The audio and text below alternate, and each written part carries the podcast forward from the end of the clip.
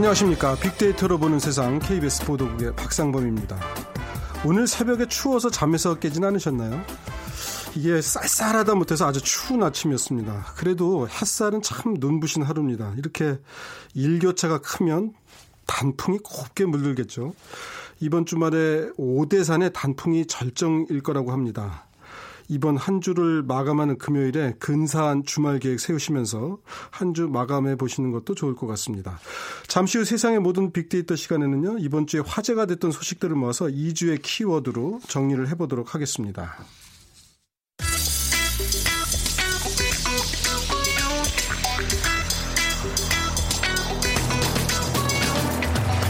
오늘 여러분이 궁금한 모든 이슈를 알아보는 세상의 모든 빅데이터. 다음 소프트 최재원 이사가 분석해드립니다. 네, 최재원 이사님 어서 오세요. 네, 반갑습니다. 안녕하세요. 네. 예. 자, 이번 주 디지털 공간에서 화제가 됐던 키워드들은 어떤 겁니까? 어, 일단 연휴, 연휴 관련돼서 이제 후유증 얘기들 많이 나오고 네. 있고요. 그리고 이제 연휴 기간 동안에 업종별로 좋았던 업종, 안 좋았던 업종 얘기들 있었고, 또 바가지 요금에 대한 택시 처벌이 미흡하다. 또 네. 임산부의 네. 대중교통 배려에 대한 지금 아쉬운 점, 또 젊은 욜로족의 허상, 그리고 네. 이제 한국 월드컵 대표팀이 지금 23개 본선 진출 팀 가운데 22위를 차지했다는 얘기가 있습니다. 저도 좀 이 부분은 할 얘기가 많습니다만 어, 연휴가 뭐 하여튼 단군일에 가장 길었다는 열흘을 쉬고 나니까 후유증이 없을 수는 없겠죠. 뭐 어떤 후유증들이 좀 있다고 들합니까? 어, 아무래도 이 무기력증 그리고 네. 의욕 상실, 피로, 네. 우울감 또 예. 휴가 후유증을 호소하는 사람들이 늘어나고 있는데요. 예. 이 휴가 후유증은 뭐 규칙적이었던 수면 주기와 호르몬 예. 체계, 생활 습관이 이제 깨지면서 생체 리듬이 불균형해지기 때문에 몸에 이상한 증상이 나타나게 되는 겁니다. 아무래도 이 긴 명절 연휴 동안 불규칙한 생활이 어, 우리 몸에 그 어떤 항상성을 잃게 되고 호르몬의 네. 불균형을 이 나타나면서 몸에 이상 증상이 나타날 수밖에 예. 없는 거죠. 우리 최 이사님이 지난번에도 저기 주부 얘기 후유증 얘기했었잖아요. 명절 차, 추석 지나고 한 9일간 9일. 유지된다. 그렇죠. 오늘 이제 10월 13일이니까 주부님들 그 후유증은 이제 사라졌겠군요. 9일이 지나서. 그런데 이제 아무래도 늦게 자고 평소보다 또 많이 먹는 경우도 있고 네. 이게 식사 시간이 노는 날은 불규칙해지더라고. 자는 시간하고. 그렇죠. 이게 영향을 아무래도 좀 주는 게 아닌가. 어떤 분들은 연휴 때쭉 쉬었는데도 이상하게 더 피곤하다. 일을 안 하니까 일 안 하고 가만히 집에만 있었더니 더 피곤하다. 뭐 이런 분들도 있긴 있더라고요. 네. 그러니까 시간이 지나면 좀 나아지기도 하는 게 지금 후유증인데요. 네. 휴가 이후에 느끼는 이 피로감과 무기력증이 네. 대부분이었고 네. 정상적인 생활을 하게 되면 이제 1, 2주 안에는 다 사라지죠. 그러니까 막 그런 어, 그 정상적인 경우도 1, 2주씩이 나가요? 어, 그럼요. 왜냐하면 어. 이번에는 좀 길었잖아요. 예. 연휴가. 그러니까 만약 이후에 원래 여행도 예. 갔다 온 기간 기간만큼의 후유증이 있다고 하거든요. 아. 그러니까 만약 그 음. 이후에도 같은 증상이 지속이 된다면 그래도 병원 한번 찾아가서 진료를 네. 받는 게 좋다고 전문가들은 말하고 있습니다. 휴가 병원에 있는데 너무 금방 금방 병원에 가서 상담해도 사실은 좀 그렇긴 한데 그 혹시나 이제 큰 그렇죠. 병의 전조일 수도 있으니까 알겠습니다. 하여튼 어, 뭐 한 주, 두 주가 지난데도 몸이 안 좋다 그러면 후유증이라기보다 별개의 질병일 그렇죠. 수 있으니까. 이제 그 예. 기간 동안에 좀안 예. 좋은 예. 걸 드셨다거나 이런 게 있을 예. 수 있을 하여튼 것 같아요. 이번 주는 그래도 월요일 날 그 놀아서 좀 짧았어요. 다른 주보다는 네. 화수 목금 이렇게 하면 됐는데 아직까지도 후유증이 극복이 안 됐다면 좀 어떻게 하는 게 좋을까요? 병원을 가기 전에 어, 일단 무조건 병원 가는 게 능사는 아니니까. 그렇죠. 뭐 예. 병원은 정말 예. 이상하다고 느낄 때 가셔야 되고요. 일단 가벼운 조깅 또 산책을 하면서 일단 기분 기분 전환을 하는 게 가장 좋다고 하고요. 예. 그리고 하루 20분 정도는 햇빛을 꼭 쬐거나 또 예. 집안 전체의 실내 조도를 밝게 유지하면서 이 우울감 예. 아무래도 일을 접하시게 되면 힘들 예. 수밖에 없잖아요. 그 햇빛을 받으면 비타민 D가 활성화되기 때문에 뇌에서 이 세로토닌이라는 호르몬이 분비가 돼서 좀 기분이 좋아진다고. 오늘 사실은 하고요. 날이 아주 아침에는 추워도 지금은 좋았잖아요. 지금은 예. 괜찮더라고요. 이게 이제 근데 우리 저 해가 나면 말이죠. 얼굴 탄다고 아주 그냥 햇볕에 나면 질색을 하시는 분들이 있어요. 여성분들 얼굴에 마스크하고 모자 쓰고 손에 하얀 장갑 끼고 산책하시는 분들도 제가 가끔 보는데 이게 유리창 너머에서 햇볕을 쬐면 덜 타거든요. 또뭐 아. 가을 햇볕은 좀 덜 타는 것도 있고. 그렇죠. 이렇게 이제 햇볕 같은 거 저는 눈 감고 이렇게 햇볕 쪽을 보는데 그러면요 확실히 햇볕이 몸에 들어온다는 느낌이 있어요. 아, 반신욕 같은 경우도 괜찮은 것 같아요. 네, 또 가사 노동도 많이 하셨고 주부님들 또 장거리 네. 운전 또 우리 또 이 아빠분들 많이 하셨는데 이 네. 근육통이 또 많이 발생할 수 있어서 충분한 찜질 또 마사지 스트레칭으로 이 굳은 근육을 이완시키는 게 좋다고 하고요. 네. 무엇보다도 이 비타민과 무기질 또 수분이 풍부한 과일이나 채소로 이 피로 회복 또 면역력 향상 스트레스 해소에 지금 도움을 주는 이런 제철 과일과 채소를 섭취하는 것도 좋다고 합니다. 예, 과일이 제철인데 아이고 좀 비싸서 그렇긴 한데 전 작년보다는 좀 그래도 뭐 괜찮은 것 같더라고요.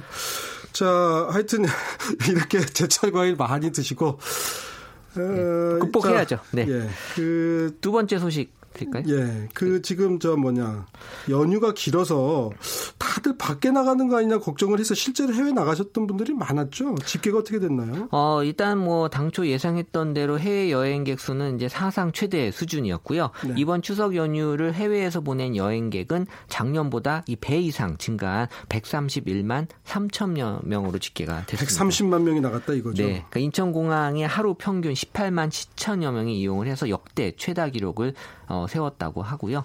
어쨌든 지금 해외 여행도 많이 가셨고 또 국내 여행도 많이 가신 것 같아요. 사실은 전부 다 해외로 나가셔가지고 내수에는 도움이 안 되는 거 아니냐 걱정도 있었는데, 그러니까 국내 여행도 괜찮았던 얘기네요. 네, 그러니까 해외 여행만 는 건 아니고요. 이 국내 여행도 늘었고요. 연휴가 워낙 길었기 때문에 이 강원도와 경주, 이 주요 관광지 곳곳에는 정체 현상이 많이 빚어졌습니다. 네. 그러니까 추석 당일에는 고속도로 이용 차량이 588만 대로 하루 최대치 기록을 또 세웠고요. 네. 5월 황금 연휴 때또 재미를 못 본 유통업체는 이번에 많이 좋았다고 합니다. 네. 그러니까 백화점의 추석 선물 판매도 지난 지난해보다 많게는 10% 넘게 늘었고요. 추석 연휴 기간 매출 역시 늘었는데 어, 연휴가 길다 보니까 연휴 초반에는 여행과 나들이를 준비하는 가족 단위 고객분들이 많았고 또 그 이후에 또 스포츠를 중심으로 한 또 패션이 전체적으로 신장세를 음, 이루었다고 하네요. 그런데도 이제 그 자영업 하신 지금 이제 백화점 얘기를 하셨는데 자영업 하시는 분들은 이게 뭐 사나흘도 아니고 열흘씩 되다 보니까 10월에 그냥 첫째 10일이 그냥 훅 다 지나가서 좀 손해를 봤다 이런 분도 있어요.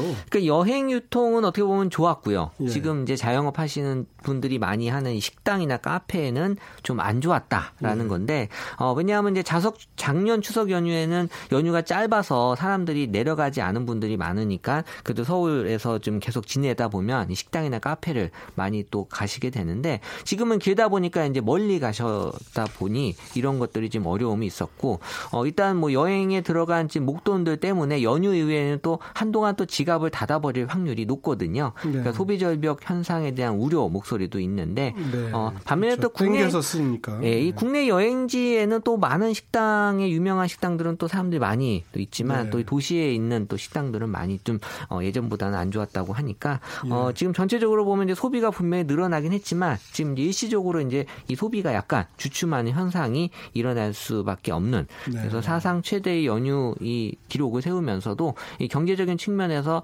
어 뭐 이러한 이런 임시 공휴의 지정이나 또 반짝 이 내수가 살, 살아낼 수 있는지에 대한 한번 점검을 해볼 필요가 있다는 얘기들이 네. 나오고 있습니다. 열흘 정도 쉬는데 이제 어디 좀 뭐 가볼 만한 볼거리들이 좀 더 많았으면 어땠을까 하는 생각도 듭니다. 고속도로 통행료 면제도 먼저 좋은 아이디어이긴 했는데 상강만큼은 사실은 많이 이용을 안 했더라고요. 국토부가 원래 그 당초에는 한 600한 30만 대 이렇게 예상을 했었는데 추석 당일에 네네. 한 588만 대니까 생각보다는 이제 좀 분산도 됐고 그렇죠. 네, 네. 분산도 됐고 생각보다는 하여튼 교통량이 조금 적었는데 놀러 다니는 분들이 이제 고향 갔다가 디턴이라 그래서 관광지를 경유해서 그렇죠. 서울이나 수도권으로 올라올 때 그런 요소 요소에 좀 뭔가 볼거리들이 있었으면 어땠을까 하는 그런 생각도 좀 한번 추석 연휴가 지나면서 이제 분석해 보면 네, 한번 데이터로 좀, 예. 나타날 수 있을 것 같아요. 한번 이런 빅데이터를 가지고 네. 정책 당국에서 한번 좀 차분히 들여다 보시면 어떨까 싶습니다. 네. 그리고 이제 뭐 예년보단 줄었다 그래도 이번 추석 연휴에 외국인들도 많이들 들어왔거든요. 네네. 그런데 이제 이게 아직도 근절이 안 되는 모양이에요. 택시 일부 택시일 텐데 바가지 요금 말이죠. 네, 특히 외국인 관광객을 대상으로 하는 이 바가지 요금이 이 적발이 돼도 과태료도 없이 경고 등에 그치는 경우가 많았다고 하는데요. 한 10대 중 6대꼴로 지금 달하는 것으로 조사가 됐습니다. 그러니까 11일 국회 국토교통위원회의 한 그 의원의 자료에 따르면 2015년부터 올해 6월 말까지 택시 부당 요금 수치 적발 8,738건 중에 전체의 40.6%인 3,549건만이 과태료 처분을 받았고요. 나머지 60% 가까이는 경고나 훈방에 그쳤다는 뜻입니다. 이게 사실은 근데 현장에서 적발하기가 쉽지 않을 것 같아요. 그러니까 외국인 손님하고 이제 만약에 그 요금 때문에 다툼이 있었다. 그래서 뭐 외국인 손님 바로 경찰을 불렀을 리도 없고 나중에 신고를 하면 당사자는 아니다 정상적으로 받았다 이렇게 주장을 해버리면 그게 바가지 요금을 정확히 받았는지 그러니까 상황이 좀 예. 어려울 것 같아요. 그러니까 즉석에서 만약에 지나가던 교통 경찰이 보고 왜 싸워 이렇게 해서 이제 보면 요금이 얼마쯤 나왔겠다 알 수가 있는데 이런 게 아마 그런 음, 그 입증을 하는 문제가 쉽지 않을까 하는 생각도 있는데 처벌도 좀 약하다 이런 거죠. 네, 그 바가지 요금이 근절되지 않는 이유 바로 이 손, 손반방이 처벌에 있다는 지적이 있는데요. 그러니까 지난 2015년에 제17차 경제관계 장관 회의의 후속 조치로 부당 요금 택시 기사에 대한 삼진 아웃제가 도입이 됐거든요. 그러니까 네. 3차 위반 시에는 자격을 취소하는 아주 강력한 제도인데 실제로 삼진 아웃까지 진행된 경우는 거의 드물다라는 건데요. 전체 8,730 338건 중에 자격 취소나 자격 정지 처분에 이른 것이 전체의 0.56%인 49건 밖에 안 된다는 거죠. 음, 그러니까 세 번 연속 바가지 요금 혐의로 이제 걸렸는데 그 중에서 0.56%만 자격 취소나 정지를 했다 이런 얘기군요. 그렇죠. 네. 어, 왜 그랬을까요? 뭐 이유가 있을 것 같은데 이것도 좀 더 알아보고 네. 싶군요. 예. 과태료 처분은 어떤가요? 과태료 처분은 더 이제 손반망이 처분이었다라는 건데요. 50만 원 이상의 과태료에 처해진 경우는 전체 0.12%인 11건에 불과했고요. 어쨌든 지금 이렇게 어 되기 때문에 끊어지지 않는 이 그 어떻게 보면은 이 문제들이 계속 이어지고 있고요. 이 바가지 요금은 현장에 출동하는 전담 적발팀이 운영을 하거나 피해 신고에 의존하는 등 적발이 상당히 까다롭다고 합니다. 말씀하신 대로 네. 처벌도 이렇게 어, 손방망이인데다가 적발마저 쉽지 않기 때문에 이 불법 행위가 근절되지 않는다라는 지적이 있고요. 어쨌든 이런 것들이 제대로 하기 위해서는 자격 취소나 자격 정지에 대한 적극적인 발동이 필요하다는 얘기들이 계속 올라오고 있습니다. 저도 그 외국에 이제 취재나 이런 데로 나갈 때 보면 어떤 나라 가보면 택시 요금을 택시 기사가 이렇게 깎아줘요. 그럼 이제 그때부터 불신이 생기더라고요. 원래 요금이 얼마인데 깎아주지? 음, 사실은 그러니까 택시 요금을 깎아준다는 게 정해진 요금이 없다는 얘기니까 관광객 입장에서 네. 불안하거든요. 그러니까 사실 이제 외국에 가서 처음으로 마주 대하는 그 나라 사람이 어떻게 보면 택시 기사님이에요. 어, 공항 맞네요. 빠져나오면 그렇지 않겠어요? 네. 근데 그분한테 받은 인상이 불쾌하면 그 방문한 나라에 대한 사실 인상 중요한 역할을 하시는 것 같아요. 우리 기사님들이. 네.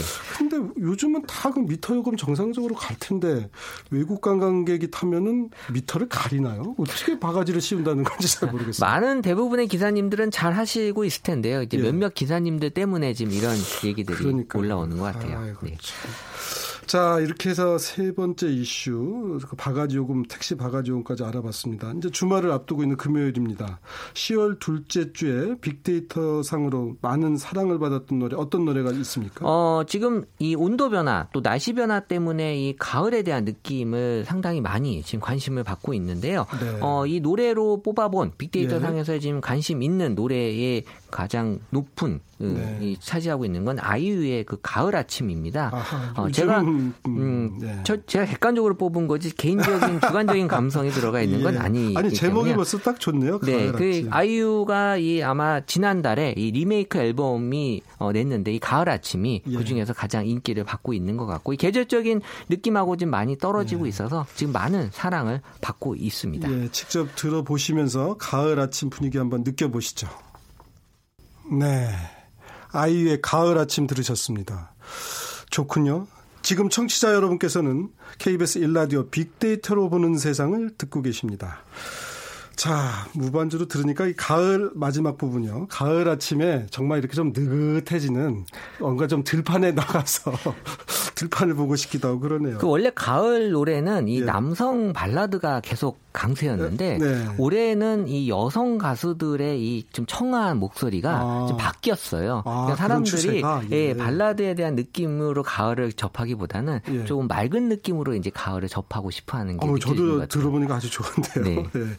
아, 아이유여서 좋은 건 아니었죠? 예, 아니 뭐 아이유 가수 아이유여서도 좋고요. 아, 참 네. 가사말도 참 노랫말도 좋고 네. 참 느긋해지는 기분이었습니다. 자, 그런데 네 번째 키워드는 그렇게 좀 느긋해질 수는 없는 주제예요. 임신부들이 대중교통 배려를 못 받고 있다. 이런 얘기군요. 네, 그 우리나라 임신부 10명 중 4명은 대중교통 좌석 양보나 짐 들어주기 등의 배려를 받아본 경험이 없다 라는 것으로 네. 조사가 됐는데요. 보건복지부와 인구보건복지 협회가 온라인으로 설문조사를 해서 한 1만 613명이 참여를 한 그 분석 결과에 의하면 임산부의 60.2%는 대중교통 등에서 배려받은 경험이 있었다. 하지만 나머지는 없었다라는 네. 거고요. 어, 뭐 어떤 경험이었냐라고 봤을 때 이제 자석 양보가 64.2%, 근무 시간 등 업무량 조정이 11.3%, 뭐 짐 들어주기 8.6%의 순으로 응답이 됐고 사실 왜 그런 배려를 안 해줬냐라고 봤을 때는 일반인들은 임산부인지 몰라서가 가장 대답이 많았고요. 주변에 임산부가 또 없어서 또 방법을 잘 몰라서 등의 이유로 임산부를 배려하지 못한 것으로 조사가 음. 됐습니다. 그래도 60%가 배려를 받았다 그러면 이게 아마 과거보다는 좀 높아진 수치가 아닐까. 과거에는 이제 이런 임신부들이 밖에 나다니는 것 자체를 아예 집에나 있지 이렇게 생각하는 분들도 있었거든요. 맞아요. 네. 요즘은 확실히 바뀌긴 바뀌었어요. 전보다 많이 아, 좋아진 아, 숫자인 것 같아요. 고생하네. 아이 갖고서 이렇게 일하느라고 또 어디 볼일 보느라고 또 나왔구나 힘들겠다. 요런 정도까지는 많이 바뀐 것 같아요. 근데 그래도 아직 60% 정도면 이제 조금 부족하다. 좀 더 갈 길이 멀다 이렇게 볼 수도 있겠네요. 네, 그 제도 개선에 대한 필요성이 있다고도 많이 생각을 또 하고 있어요. 그래서 예. 제도 개선을 묻는 질문에 질문에도 일 가정 양립 제도의 활성화가 필요하다라는 47.8%의 응답률이 있었고요. 네. 또 대중교통의 전용 좌석 등의 편의 시설을 확충하면 좋겠다라는 대답도 25.9%로 나타났습니다. 제가 그 이제 서울 지하철의 경우는 지역은 다른 지역은 잘 모르겠는데 서울 지역은 있잖아요. 임신부 전 전용석이 핑크색으로 돼서 바닥에까지 네. 색칠을 이렇게 해놔서 왜냐하면 사람이 앉아서 가리면 안 보일까봐 바닥에도 표시를 해놓은 것 같아요. 네. 그 저도 그래서 이제 그 앞에는 앉지를 못하고 이렇게 앞에 서서 이렇게 가다 보면 처음에는 빈자리다가 결국 이제 그 자리만 남게 되면 어느 분이 와서 앉으시더라고요. 근데 주로 이제 남자분보다는 이제 여성분들이 앉던데 남자분들은 이제 앉, 앉으면 아무래도 좀 눈치가 보이죠. 눈치도 보이고. 네. 근데 이제 아직은 그런 임신부를 배려해야 된다는 초기 정도 마음은 있는데 우리가 그 경로석처럼 같은 급으로 이렇게 예우를 해주는 것까지는 아직은 그러니까 아닌 것 행동으로 이렇게 옮기기까지는 아직은 좀 시간이 더 예, 필요한 것 같아요. 조금 더 이제 그런 제도들이 지금 말씀했듯이 조금 조금씩 더 익숙해지면 아마 예, 괜찮아지지 않을까. 그러니까 정부는 이 10일 날 오후 2시부터 서울 영등포구 KBS 아트홀에서 임산부의 날 기념 행사 축하 공연을 개최했고요. 또 행사에서는 그동안 건강한 출산과 육아에 앞장서 앞장서온 유공자에 대한 대통령 표창 또 국무총리 표창이 있었습니다. 네. 10월 10일이었다는 거죠. 그러니까 이게 동그라미가 이렇게 약간 그 임신부에 그런 거를 배를 연상시켜서 그날로 정한 그건 아닌 것 같고요. 아, 임신부의 날 임산부의 날이 10월 10일인 이유는 이 예. 풍요와 수확을 상징하는 10월 또 아. 그리고 또 임신 기간이 10월 아, 10개월 그렇군요. 그래서 이제 10월 10일로 지정을 했고요. 그러니까 임신과 출산에 대한 긍정적인 인식을 통해서 저출산을 극복하자 또 임산부를 예. 배려하고 보호하자라는 사회적 분위기를 만들기 위해서 제정이 되는데 이런 날짜가 있다는 것 자체가 아직까지도 우리가 배려를 못 하고 있다라는 걸 보여주고 있는 것 같은데요. 제가 전에 이제 그 뭐 하여튼 취재나 이런 일로 이제 외국 에 나가 보면 그 선진국을 가르는 게 그렇게 다른 사람에 대한 배려가 몸에 배어 있느냐인데 특히 이제 여성, 아이, 노약자분들에 대한 배려 그리고 특히 그 임신한 여성에 대한 배려는 참 인상적이더라고요. 그러니까 예를 들면 뭐 관광버스나 무슨 그런 단체로 이동할 때는 항상 제일 먼저 배려를 하는 그 그런 문화는 어떻게 보면 법으로 할 일은 아닌데 자꾸 좀 이렇게 우리가 익숙해질 필요가 있지 않을까 하는 그런 생각도 들어요. 말씀하신 대로 사실 외국은 계속 움직일 수밖에 없는 구조로 되어 있는데 예. 우리는 어, 임신했는데 왜 이렇게 돌아다니는 거야? 그냥 집에 있지라는 생각을 이제 과거에 그랬어요. 여전히 이제 하시는 것 같아요. 같아요. 그래서 어, 사실 그럴 수밖에 없는 입장을 좀 배려해서 어, 많은 그런 또 이 행동으로 보여줄 필요가 네. 있어요. 그 일하시는 분들도 많고 8개월, 9개월까지 일하시는 분들 사실 많거든요. 아, 그럼요. 대부분 일을 하시죠. 그 힘든데 우리가 그런 거를 조금 인식에 전환을 이번 기회에 좀 했으면 하는 차원에서 말씀을 드렸고. 네. 자, 이제 다음 키워드로 넘어가 보죠. 어, 젊은 욜로족의 허상이라는 네. 키워드인데요. 이 취업 포털 사이트에 따르면 2030 세대의 734명을 대상으로 조사를 했는데 자신을 욜로족이라고 규정한 답변이 44.4%. 그러니까 생각보다는 좀 적게 나왔는데요. 음, 네. 욜로족은 이제 인생을 즐기자라는 그런 표현이죠. 예. 그러니까 거의 절반에 가까운 숫자 복수 응답을 허용했을 때 어, 이들이 하고 싶은 일 버킷리스트에는 여행이 88.7%로 제일 많군요. 가장 많았고요. 네. 또 외국어 배우기 50.8%, 또 운동 한 종목 이상 마스터하기 48.2%가 나왔는데요. 욜로족에 대한 정의도 사실 좀 애매하긴 하지만 네. 어, 지금 현상 자체는 그렇게 즐길 수만은 있 는 현상은 아니다라는 걸 보여주는 것 같아요. 실제로 여행을 많이들 가나요? 20, 30대에는 사실 돈이 좀 없잖아요. 그러니까는 이제 여행을 가고 싶다라는 표현이 많은 거지. 실제 네. 여행은 또 물론 예전보다 많이 가긴 하지만 그만큼 많이 가진 않는다라는 건데요. 네. 여행은 누구에게나 사실 로망이긴 하지만 얼마나 여행을 다니고 있는지 한국 관광 통계가 제공하는 네. 연령별 출국자 비율을 보면 여전히 가장 외국으로 많이 나가는 연령대는 30대와 40대입니다. 30, 40대. 하지만 이제 이분들이 여행이 목적이 목적인지 아니면 또 출장이 목적인지는 구분하기는 어렵고요. 네. 어, 20대가 전체 출국자 중에 차지하는 비율이 2015년에는 16.3%였지만 2016년 17.1%로 조금 늘어나긴 했어요. 네. 어, 뭐 심지어 10년 전엔 2005년 당시엔 16.4%였던 것에 비하면 한 0.7%밖에 상승하진 않았거든요. 그러니까 그렇게 많이 20대의 출국자 비중이 많이 높아지진 않았다. 욜로족 때문에 이런 게 숫자상에선 보여지고 있고 있고 어, 가장 큰 상승세를 보인 세대는 50대였습니다. 2005년에는 전체 출국자 중에 13.4%를 차지했는데 2016년에는 16.2%로 어, 가장 많이 늘어났고요. 그러니까 경제적인 여유가 아직 있고 의료 기술의 발달로 장시간 비행기를 타고 해외로 나가도 끄떡없는 체력을 갖추게 된 이들이야말로 오히려 연료족을 외쳐야 될 우리 50대 분들인 것 같습니다. 네. 네. 50대가 되면 그런 생각이 좀 드는 것 같아요. 다리가 더 나빠지기 전에 다녀야 해야겠다. 그쵸. 그러니까 나, 나중에 이제 돈이 있어도 무릎이 아파서 못 다니니까 어, 뭐 한번 나가서 넓은 세상 한번 보자. 이런 생각이 이제 저도 50대가 되니까 들더라고요. 시간과 돈과 체력이 사실 이게 다 맞아 떨어지지가 예. 않잖아요. 예. 참 세상을 배우기 위해서만 나갈 수도 있고 국내도 좋고 하여튼 예. 욜로를 하는 방법은 여러 가지가 있을 거예요. 그런데 아마 그 20대들이 10년 동안 거의 해외로 나가는 사람 숫자가 늘지 않았다는 건 이게 돈 문제하고 관계 있지 않을까 싶어요. 네, 그러니까 젊은 세대의 소비 그 지출력은 과연 욜로 현상을 부추길 만큼 상승했냐라고 봤을 땐 그렇지 않았다라는 거고요.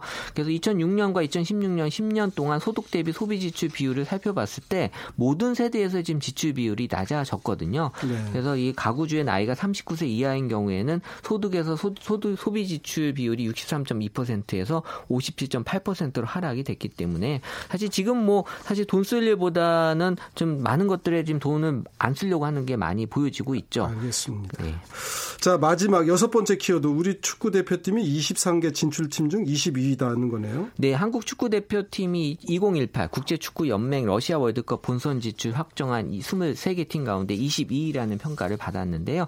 어, 영국 일간지 가디언지가 월드컵 진출 확정 지은 이 23개 나라를 갖고 파워 랭킹을 선정을 했습니다. 그러니까 한국은 파나마보다 한 단계 높은 네. 팀으로 네. 됐어요. 네. 어떤 분들은 그러더라고요. 우리가 이거 미국이나 칠레한테 진짜 양보해 줬어야 되는 거 아니냐. 그러니까 하여튼 뭐 이제 우리 팀 팀이 좀 분발하라 뭐 이런 얘기겠죠. 그렇죠. 네. 자극을 받으면 좋을 것 같고요. 하지만 또 가장 강력한 우승 후보로는 이 독일이 어, 이 펼쳐졌고요. 그리고 이제 그 뒤로 브라질, 스페인, 프랑스, 벨기에가 어, 순위에 올라와 있습니다. 아, 아시아, 아시아에선 이란이 17위로 가장 좋은 평가를 받았습니다.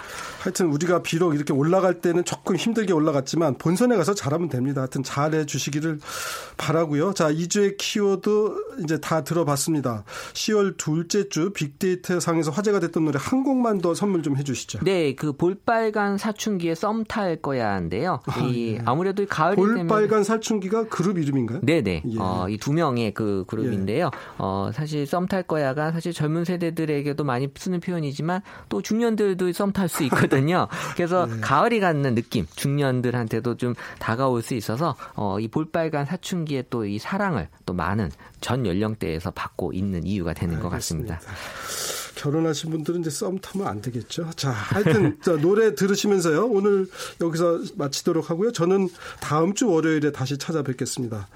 지금까지 KBS 보도국의 박상범이었습니다.